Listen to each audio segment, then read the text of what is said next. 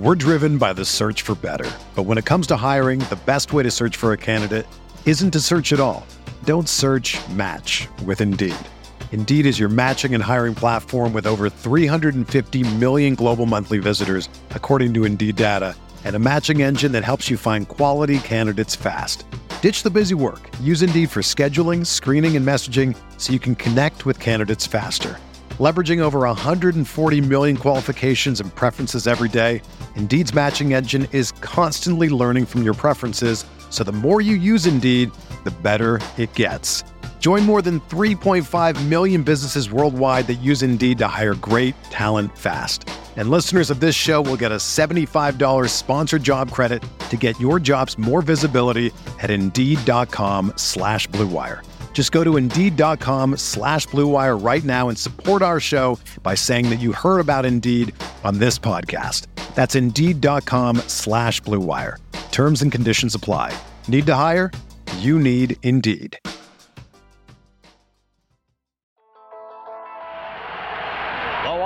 pitch, ball lined to out at short. He throws. It's over. The Brewers have won the American League pennant. Milwaukee, you have a World Series. Hit in the air. Yount makes a great catch, and Rowdy Tellez has thrown the first no-hitter in Milwaukee Brewer history. Swings, and here it is. A base hit in the right center. He's done it. 3,000 for Robin. There's a drive in the left field. This is hit well, and it's gone! What a run! A two-run home run! The Brewers take the lead. Morgan, a smash up the middle, base hit to center. Here comes Gomez around third. A throw, and the Brewers win. The Brewers are moving on a base hit by Niger Morgan. Here it is. Yelich sends one to right center and deep. Get up, get out of here and gone for Yelich. You're cruising for a bruising with me, Andrew Snyder. And me, Adam McGee. As we talk all things Milwaukee Brewers for the Gyro Step Podcast Network and Blue Wire Podcast. At the end of the day, none of this matters. And that's comforting.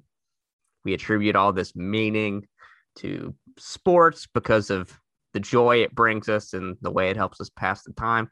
But at the end of the day, all that matters is that you wake up every day and you try to be a better person than you were the day before. You care about your friends and family, and you move through life as happy as possible. It'd be nice if the Milwaukee Brewers contributed to that happiness, Adam, but right now they're not doing that. And there's no way to sugarcoat it from there. First of all, how you doing? I'm doing great. I'm doing even better for hearing those words of wisdom on a Monday morning. I'm sure that's the perfect way for everyone to start their week. Everyone's going to be thinking of Andrew's words as they wake up and try to be better people now. Let's see if we get the Brewers to hear it too. They need to wake up and be better players.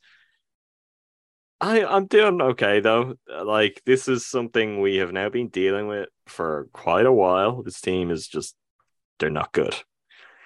Very simply, not good. They happen to be in a playoff race with other teams who are also not good, which is why it's still a playoff race.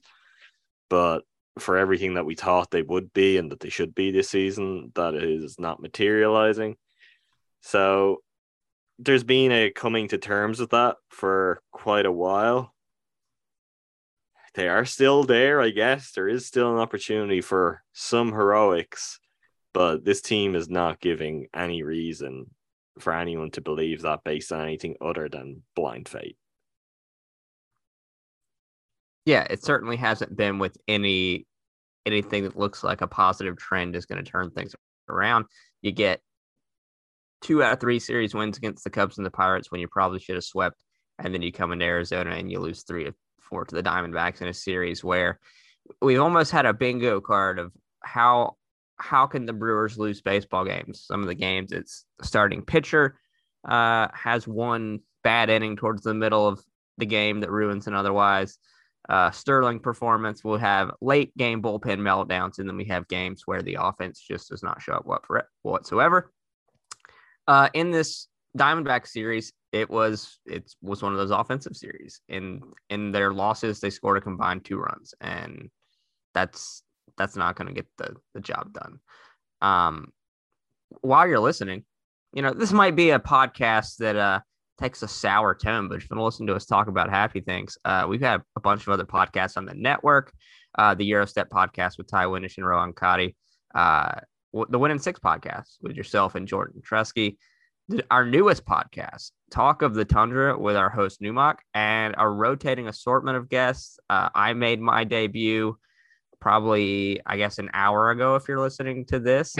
We did NFL over-unders for the whole league, so it's a meaty episode. I was going in just on vibes, so it's a fun listen. We also have Make Time for This, which is our pop culture pod, where Captured on Celluloid, the movie podcast Adam and I have been doing for quite a while, Lives talked about the Lord of the Rings last week, so we got that going for us.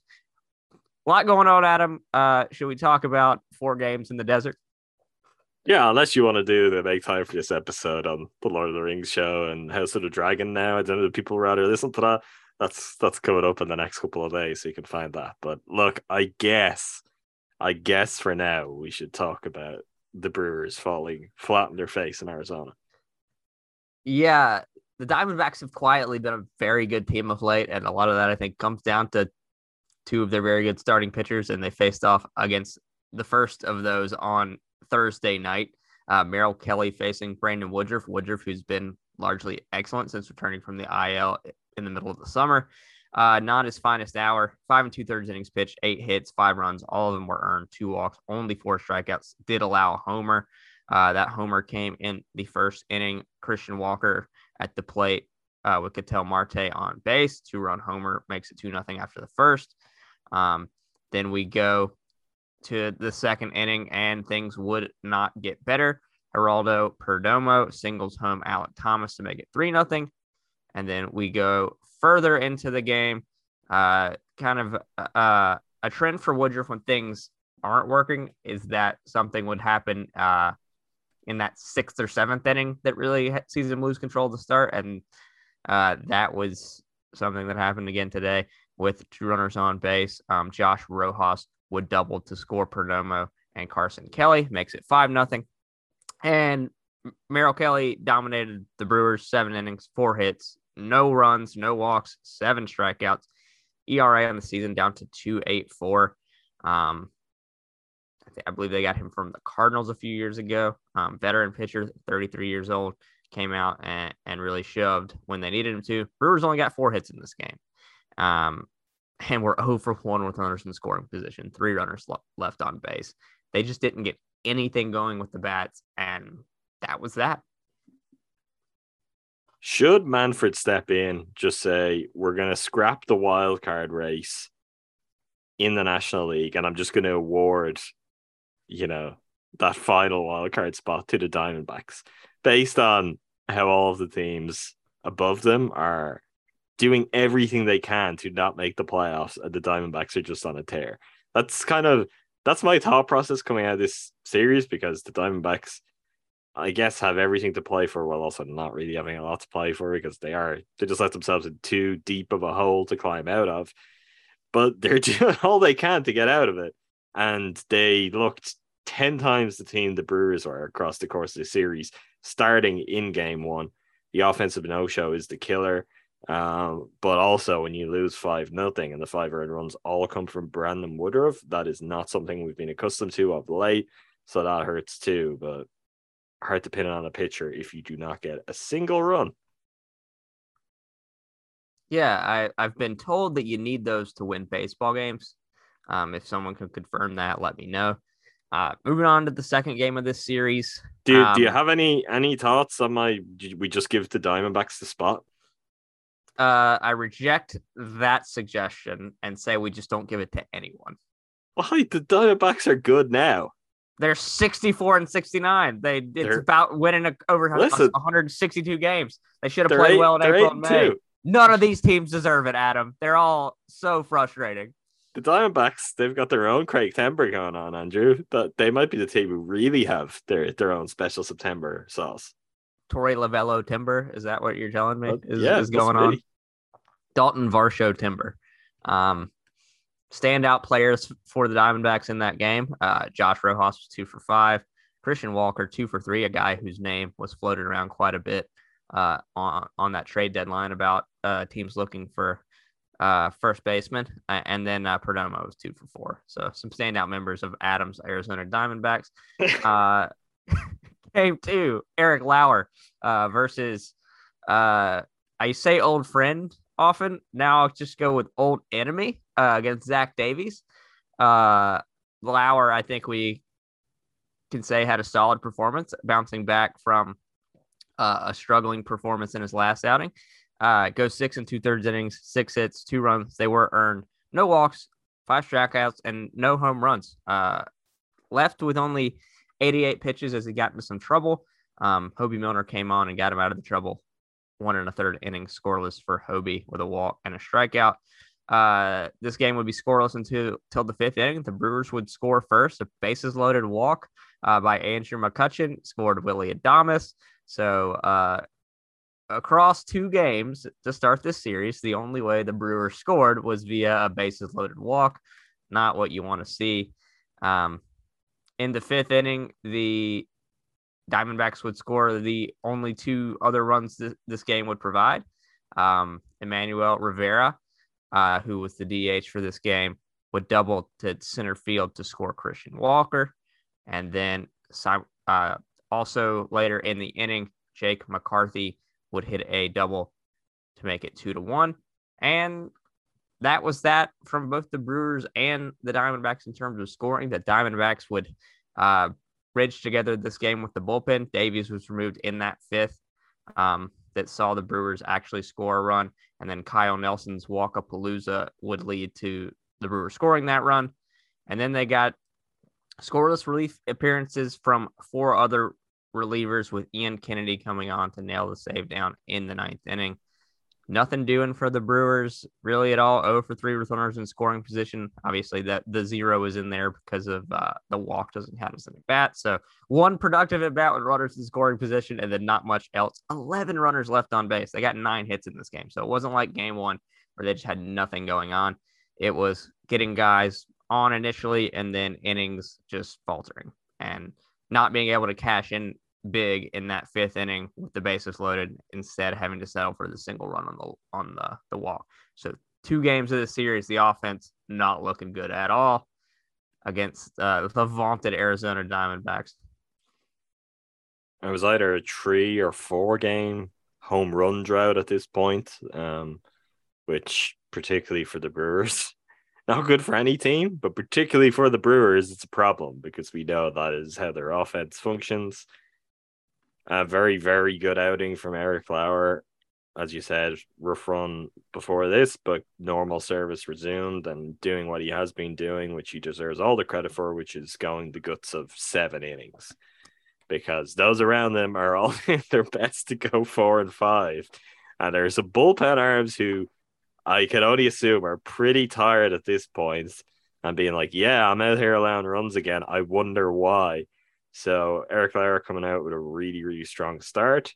That's what you want. That should give you every chance to win the game. But again, you're going to need some offense. And it was just painful. I mean, one thing I'm not sure did you touch on in game 1 was Yali leaving game 1. Yes, I forgot. With his neck injury. For all Yali's ups and downs, one of the things we have talked about his ability to do this season is just get on base and give you a chance to get some things happening. Without that, things get really tough again. It's not like he would have solved all the problems, but this Brewers offense is so precariously balanced that any kind of cog that somewhat helps it work at any point, if that's removed from the equation, the whole thing shuts down.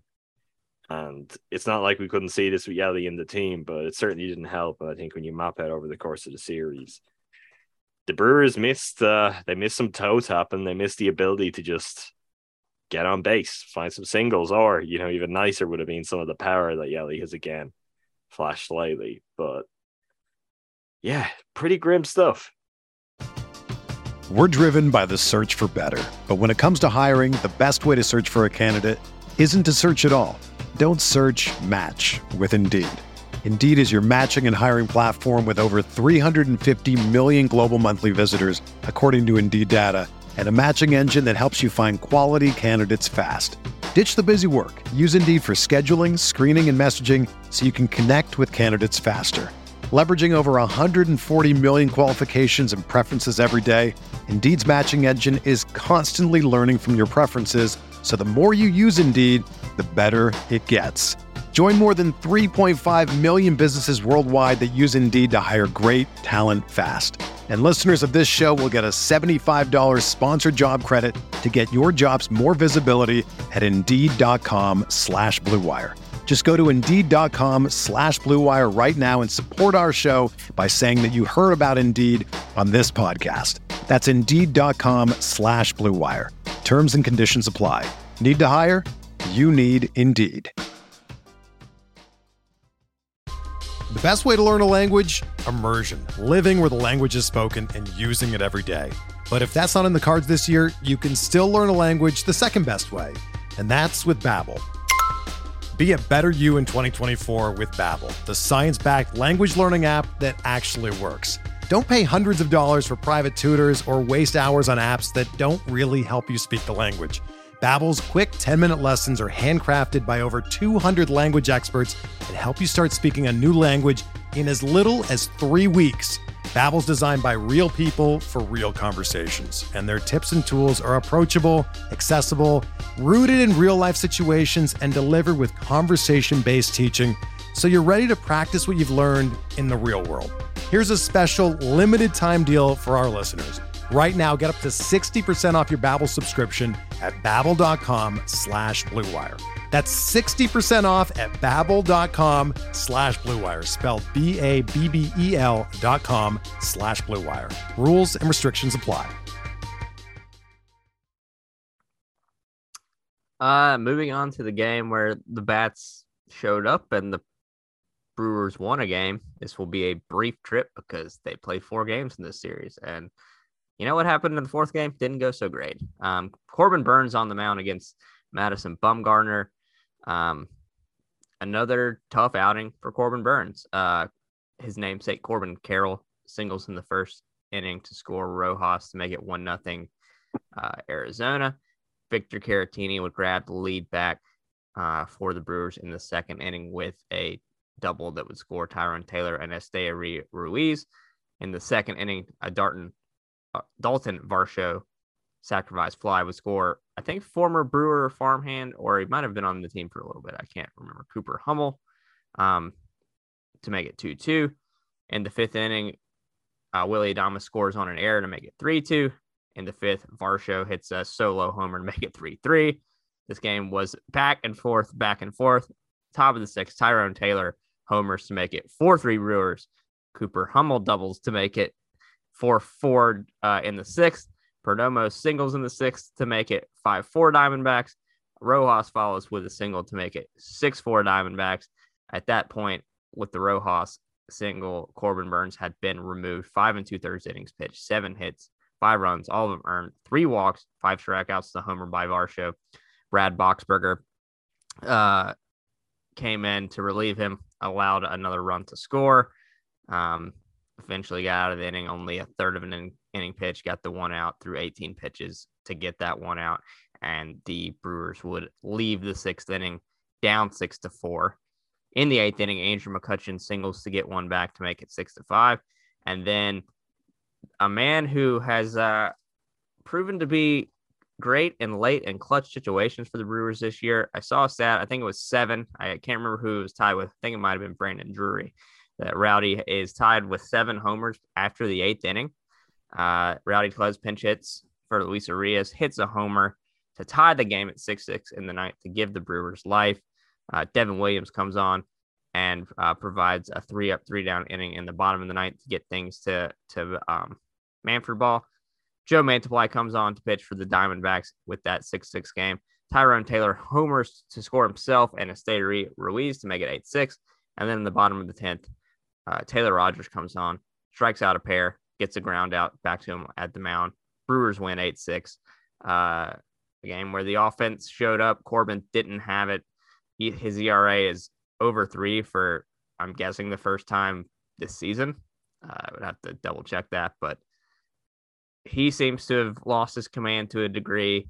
It's resulting in both hits and walks, and he's just not able to make it through a start without providing at least 3 or 4 runs for the other team, and in this case 5.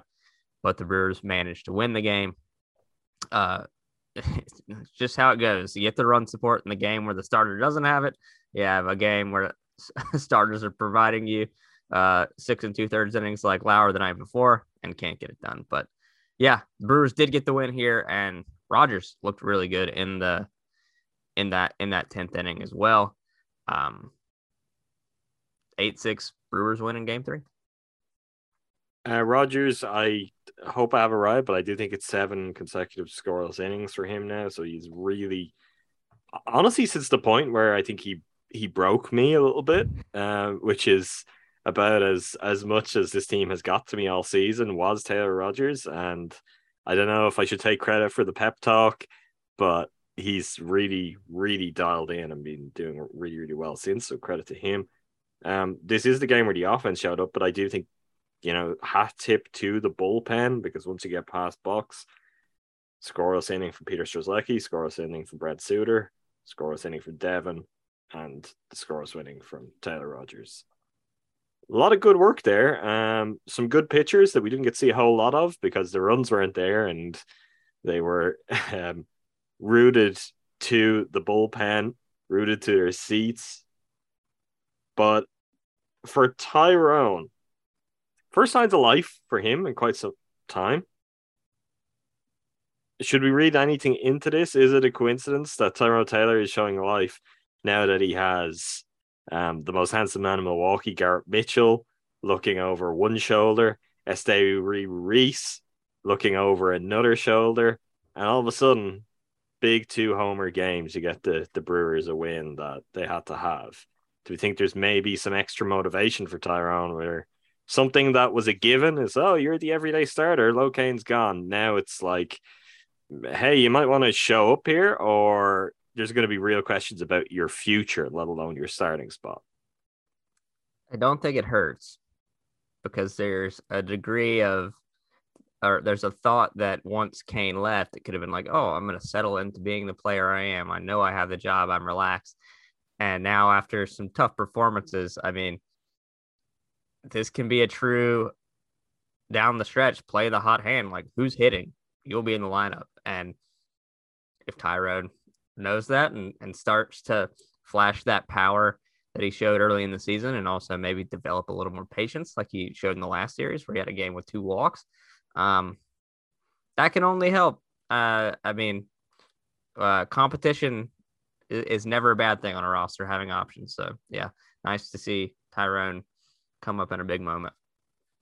Famously, we've been saying for quite some time, this team just has too many center fielders. They need to offload some center fielders because they don't have enough of them. No, it's nice to see some competition there. It's nice to see Tyrone have a good game out of it.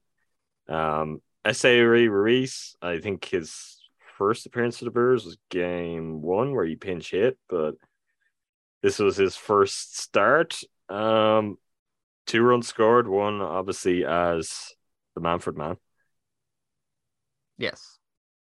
And the other reached via walk. Not a lot here for the excitement we had. Not a lot here yet. Not anything really striking in terms of his at-bats. He looked thinner to me than I realized from just clips I'd watched before, photos of him as a Padre. There was something about seeing him there. I was like, he's kind of railed in. Like, he is really wiry, which I guess feeds into his absolutely explosive pace. But yeah, I don't know. We're waiting to really see something that's going to spark us plenty of excitement. It's good to have him up, though. That was one of the conversations we were having towards the back end of the last episode, who would the Brewers turn to? And the answer was Estee Ruiz and Luis Perdomo, who also threw two scoreless innings in game one. So good to see him back with the team and doing well. Game four, the Brewers will run into just a buzzsaw of a starting pitcher right now who can seem to do no wrong. I was noticeably mad about their offensive efforts in game one and game two. And with this one, I just kind of throw my hands up because it seems like if Zac Gallen is on the mound against your team, this is what's going to happen with this game against the Brewers. He has extended his scoreless inning streak to 41 and a third innings. He's playing his way into the National League Cy Young conversation. Himself, Sandy Alcantara, and Julio Arias seem to be the three that would be the most popular names. I still think Alcantara has the edge. His ERA is a little higher than Arias, but he throws so many innings and gives you so much value on the mound that I think that will be what ends up winning the day. Gallen looked fantastic against the Brewers, though. 7 innings pitched, 2 hits, a walk, 7 strikeouts, no runs. Was excellent. 103 pitches in 7 innings. There was some talk early innings that it was like, oh, the Brewers are getting his pitch count higher than it's normally at this point. And I'm like, God, that's what we've resorted to. Jason Alexander on the mound for the Brewers, and I thought he mostly did the job that he was supposed to do. It wasn't pretty. It often isn't when he's on the mound, but he probably deserved a little better. 4 2/3 innings pitched, 5 hits, 3 runs, all of them earned, 4 walks and 3 strikeouts, allowed 1 homer. In the first inning, ground ball to Willy Adames' left, tough ball to get to, but probably one he should glove and at the very least get the force out at second or keep the runners where they are. Instead, Corbin Carroll motors around the bases to get to third to have runners on first and third. In the second inning, Alec Thomas then hits a sacrifice fly to score Corbin Carroll. In the third, Dalton Varsho hits a homer to make it 2-0. Then in the 5th inning, Jake McCarthy single to right, scores Rojas and moves Christian Walker to third to make it 3-0. In the 8th, McCarthy homers to make it 5-0. And then the Brewers would only get a lone run on a Hunter Renfroe homer in the 9th inning. Nothing doing there.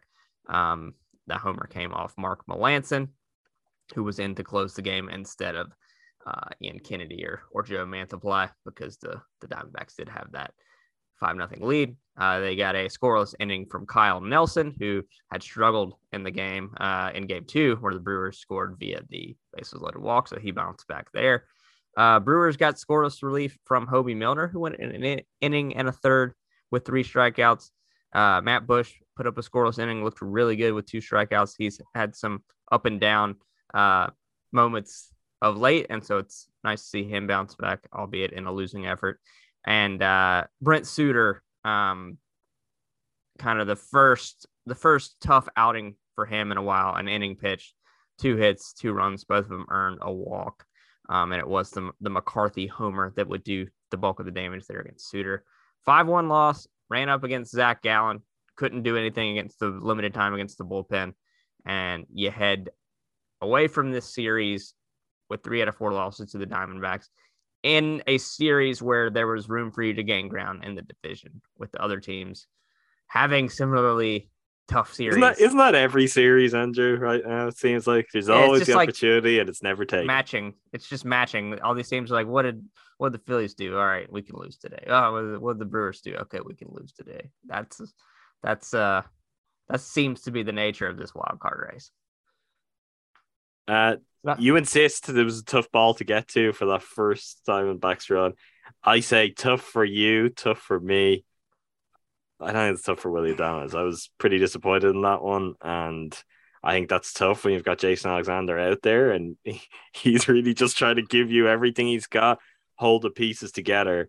A run going up in the board early like that, where someone is getting very cheaply from first to third, that was tough. And it's just not the kind of moment you need when your confidence is not at your highest as a team, when you need every win you can get to gain ground. So that's a moment. It's not like it decides the game, but I do think it set a tone early on, and then going up against a pitcher like Zac Gallen, you're just making life really, really difficult for yourself. So that was tough. On Suter, just the one thing I'll say on Suter is he only pitched third of an inning in game one, but pitching in 3 out of 4 games of the series doesn't seem completely ideal. He is one of the relievers who is really getting worked.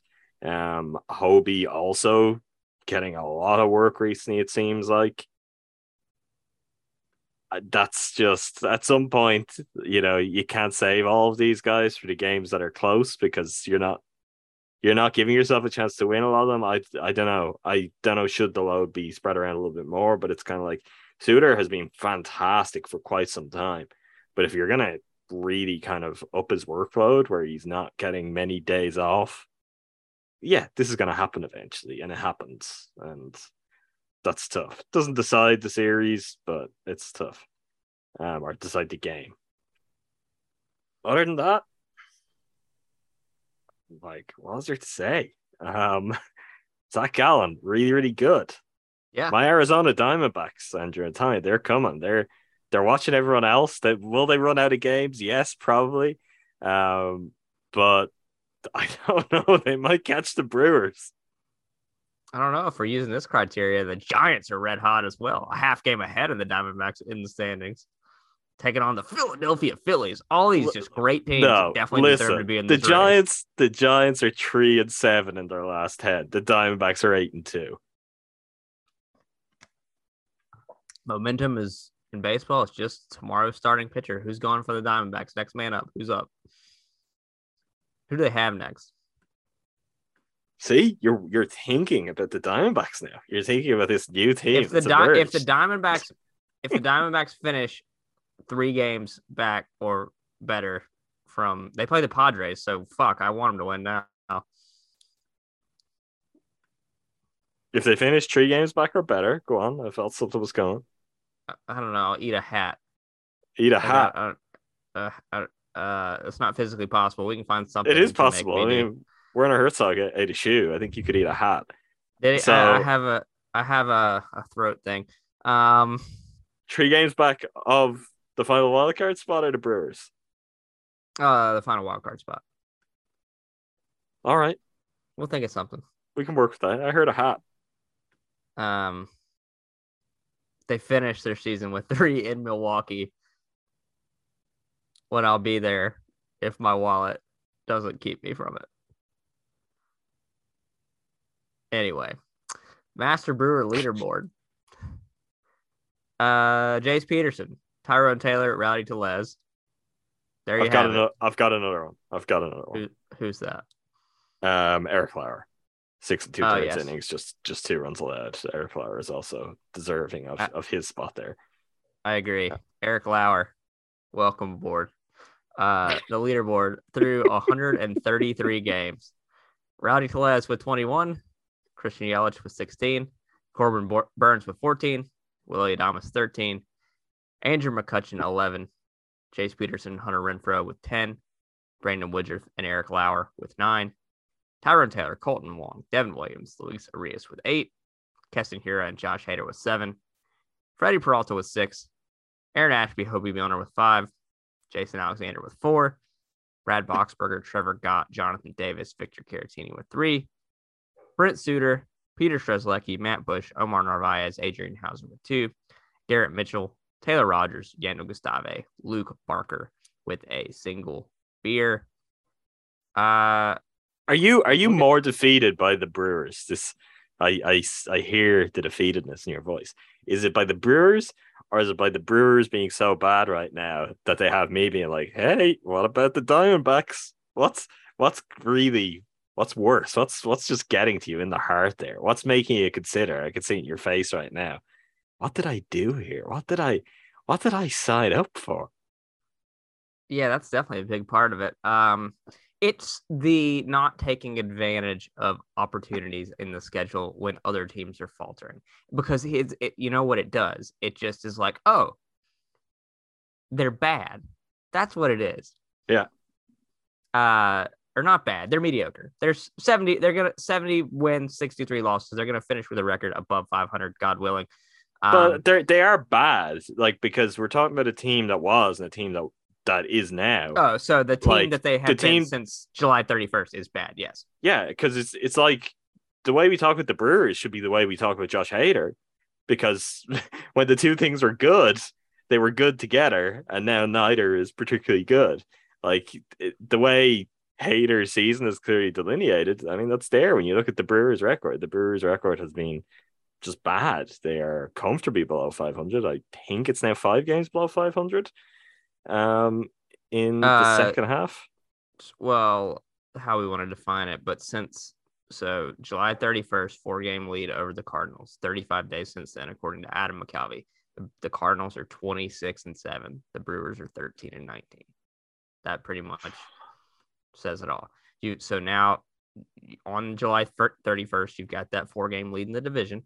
I think this is a team that had their best 50-game start in franchise history, if I'm remembering that correctly as well. Are.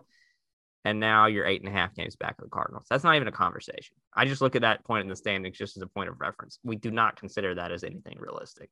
You go to the wild card, 2.5 games back of the Phillies, and you need to outright pass them. 3 games back of the Padres, you need to outright pass them. So, and you've got a plus 28 run differential. These other two teams are plus 65, and the Padres are plus 35, so not that much better. But you're just clearly the third best team in the chasing mix. And the thing is like you're still being gifted opportunities to get back into it and take hold of it, and they just haven't. If you sweep one of the series from last week, that's another game. If you can salvage a split against the Diamondbacks, that's another game there, and they're just not doing it. And I'm going to keep watching, and I'm going to keep hoping, but it's hope rather than like a cognitive thought where I've seen X, Y, Z, that means they're about to go on a tear. It's not projecting something that's happened into thinking that there's going to be a meaningful difference against for results. It's, well, God, I hope the Rockies starting pitcher and bullpen are terrible this week so they can score some runs. Or, man, I hope Corbin Burns returns to form. It's what I'm hoping for, but I'm losing belief or any reason for optimism.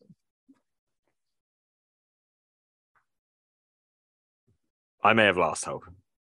Just being honest, this fight. I'm open to being surprised. I'm open to, searching, being lost, then being found, coming up with this hope. But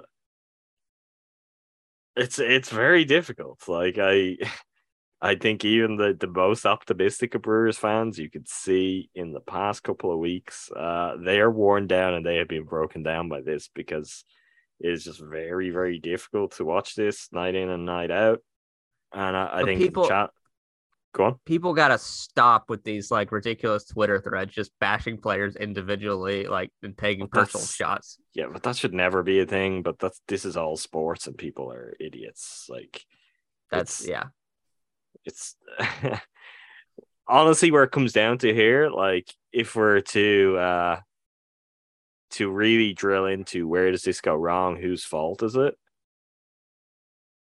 It's organizationally. This is the roster you've built, and if guys aren't good enough to get you there, that's on the organization for building a roster that way and building up expectations to think they are. Like that's the only place I can come down on that. It's not like the players aren't accountable for their own performance, but ultimately when it's not just one guy, like there is no just one player who's fixing this. I mean, honestly, like peak Christian Yelich walks through that door now, the old version of Christian Yelich, it's not just going to magically solve this team and propel them to be a powerhouse and a team everyone's going to fear.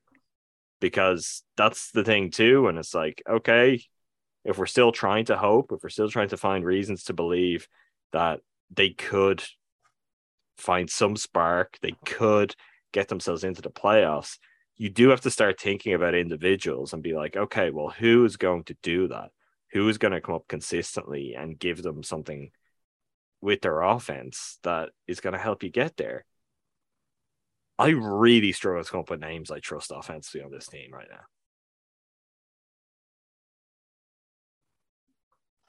Yeah, because even the best players have that degree of streakiness. You don't have anyone that's just game over game consistent. like Willy and Renfroe, they are not going to do what you need them to do right now. Like maybe Renfroe gets hot like the streak he had 3-4 weeks ago, or longer now, right out of the All-Star break. His numbers are quietly now just the best in most categories on the team. And just based on the profile of hitter he is, that's not a good thing. Yeah, and but the thing with that is we all know that like he is the most feast or famine player on the team.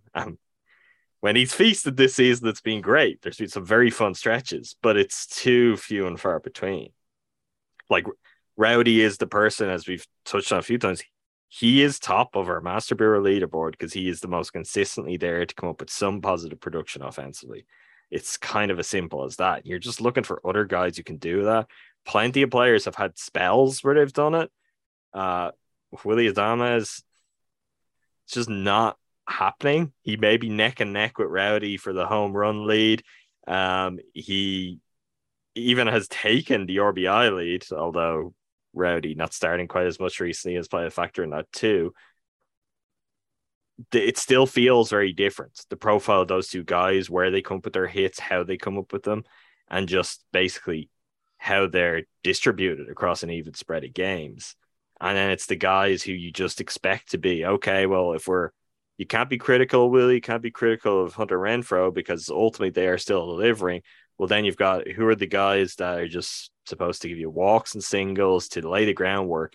You have someone like Andrew McCutchen, who has had spells this season where he's done that. Not happening at all right now. Luis Arias has not been good for quite some time. Go on. I think the big thing with McCutchen is this is the player that he probably should be at this point in his career. Yeah. And when ownership is like, oh, by the way, we found money for him, you're welcome, and is painting him as the big offseason free agency acquisition.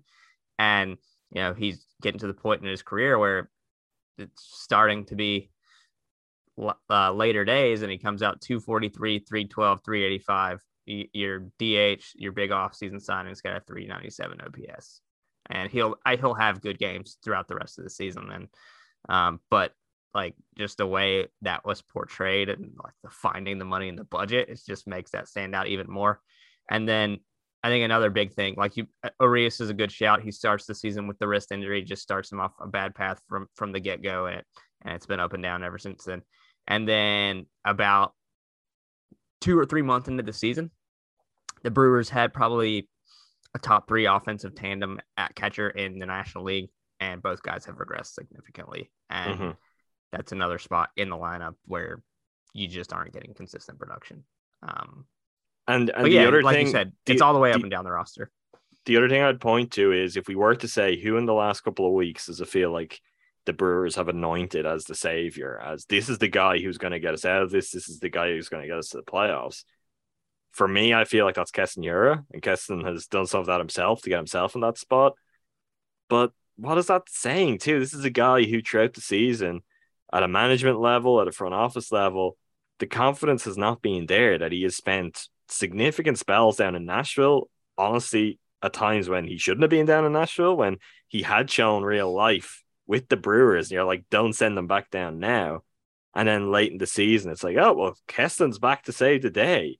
It's kind of all over the place. This is not a revelation by any means, but for all of the absolutely stellar work that David Stearns has done over his time with the Brewers, he does have a lot to answer for this year, because best intentions, whatever plans they had laid out, it's all gone amiss, and honestly pretty badly amiss compared to what it could have been and where this team actually started off. And there have been some decisions along the way that have certainly not helped with that. It's going to lead to, I think, when the season is over and when we get into off-season mode and free agency comes around, and we certainly won't be expecting big splashes, but we're going to find ourselves talking very regularly about ownership, about the front office, in terms of what do they really have to work with? Like, what are you... Has he got the apples? Are we just having bites at the apple, Andrew, because he doesn't have enough apples to make the apple juice that's being asked of him? This is this is the question I think I'm coming to at this point. And that's just a really tough spot. And I don't know where it's going. I don't know in mapping out year to year what their vision is for this, because it's tough to see it getting better before we reach the point where it's like, okay, Jackson Churio is here and he might be the best player in baseball. Like, this team just needs that to happen to get them out of a tough hole they're going to be in if there's no willingness or ability to spend up until that point. And we are going to have a whole offseason to just dive right into all of that. It might even start, Adam, on October 6th, but we hope not. But again, it's only hope. If you've listened this far, thank you for joining us. We want this to be like therapy, or whatever. I don't know. Look ahead on the schedule. The Brewers head to Colorado. Another bad team. What do we think? Adrian Hauser versus Ryan Feltner today, Monday, September 5th at 3:10 Central. A nice Labor Day afternoon baseball for you. Tuesday, September 6th, 7:40 Central start. Brandon Woodruff versus Chad Kuhl. Wednesday, September 7th, 2:10 Central start. Eric Lauer versus Kyle Freeland. And then they play two on Thursday back home against the San Francisco Giants at 3:10 Central. And then this listed for 6:40, but you know, how long that first game goes will dictate when that second game starts. And that's what we got to look ahead to this week. Every game is their Super Bowl. Got to win them all, like Pokemon. I take issue with another bad team, because that suggestion is that the Diamondbacks are a bad team. I just want to get that on the record. Clearly, the Diamondbacks are a very good team now. They've turned the corner. I'm going to send you a Diamondbacks jersey in the mail. That's what I'm going to do. That'd be cool. I won't say no to that. Yeah, let's see what the week brings. Let's see what the week brings. Christian Yelich is looking like he might be able to come back to start this Rocky series. That would be welcome. We may need the power that he was demonstrating of late. We may need that peak Christian Yelich, just to see, for argument's sake. I said I don't know if that would solve all the problems. I'm not opposed to us finding out. You know, let's get a look at it and let's see. But they also do need, like, I think we focus mostly on the offense isn't performing, so you cut those guys some slack. They just don't have room for, like, 5 earned runs allowed by Woody and whatever Corbin's. Is he 5 again? Those two guys cannot be allowing 5 earned runs. And that's tough, because it doesn't happen to them often. It's happened to Corbin a bit recently. But from now on in, it's like, if the Brewers have any hope, it just can't happen. You've got to get back to a place where, hey, guess what? The offense doesn't score a lot, but if you score 2 runs, that you're going to have a chance to win. Like, it's what it's going to take. So the offense really needs to find something, but also the pitching has to get to its lockdown best. It's a lot to ask all around, but that's the spot the Brewers are in.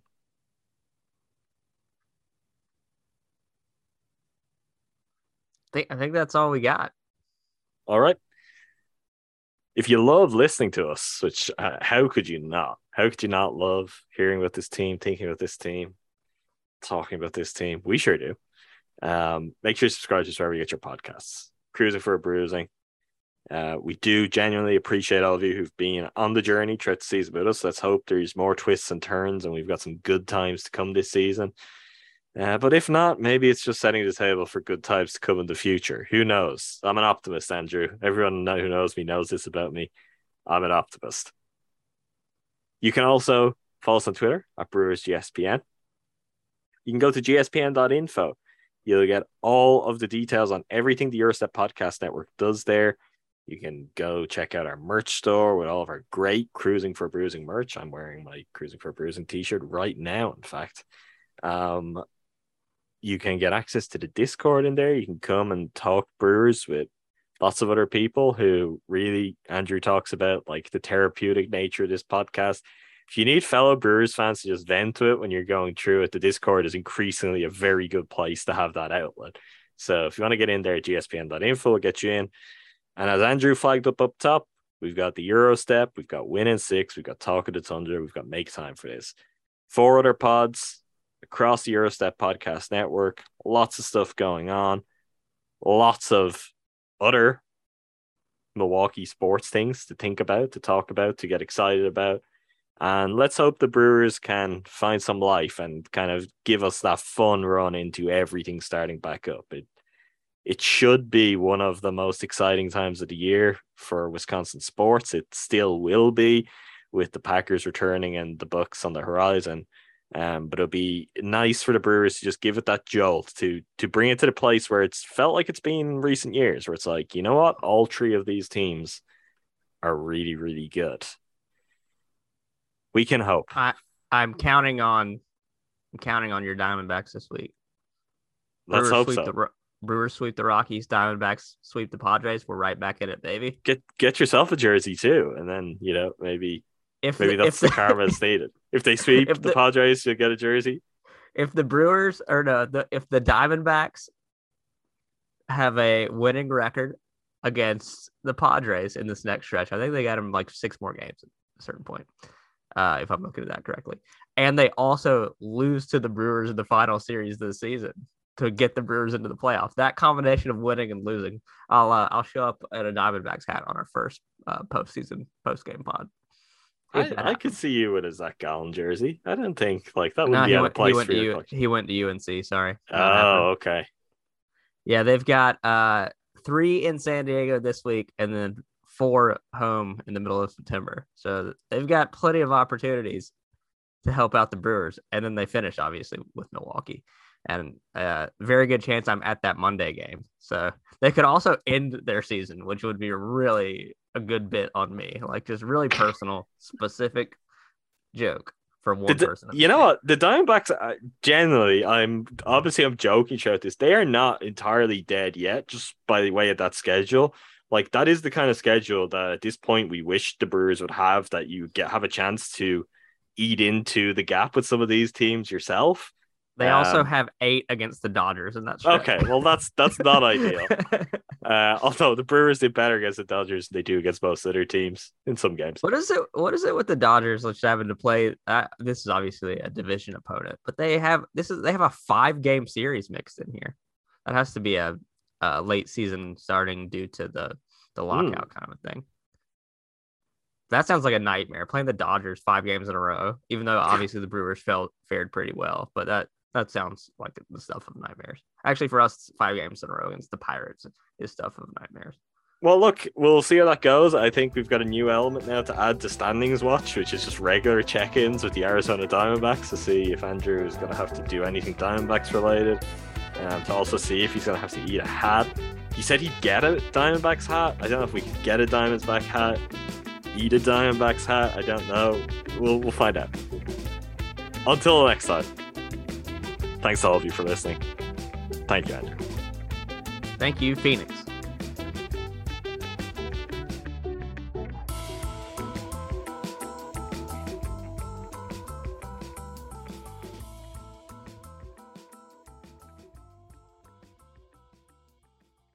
When you make decisions for your company, you look for the no-brainers. And if you have a lot of mailing to do, Stamps.com is the ultimate no-brainer. Mail checks, invoices, documents, and everything you need to keep your business running. Get rates up to 89% off USPS and UPS. And with the mobile app, you can take care of mailing on the go. Make the same no-brainer decisions as over 1 million other businesses with Stamps.com. Sign up at Stamps.com with code PROGRAM for a special offer. That's Stamps.com, code PROGRAM.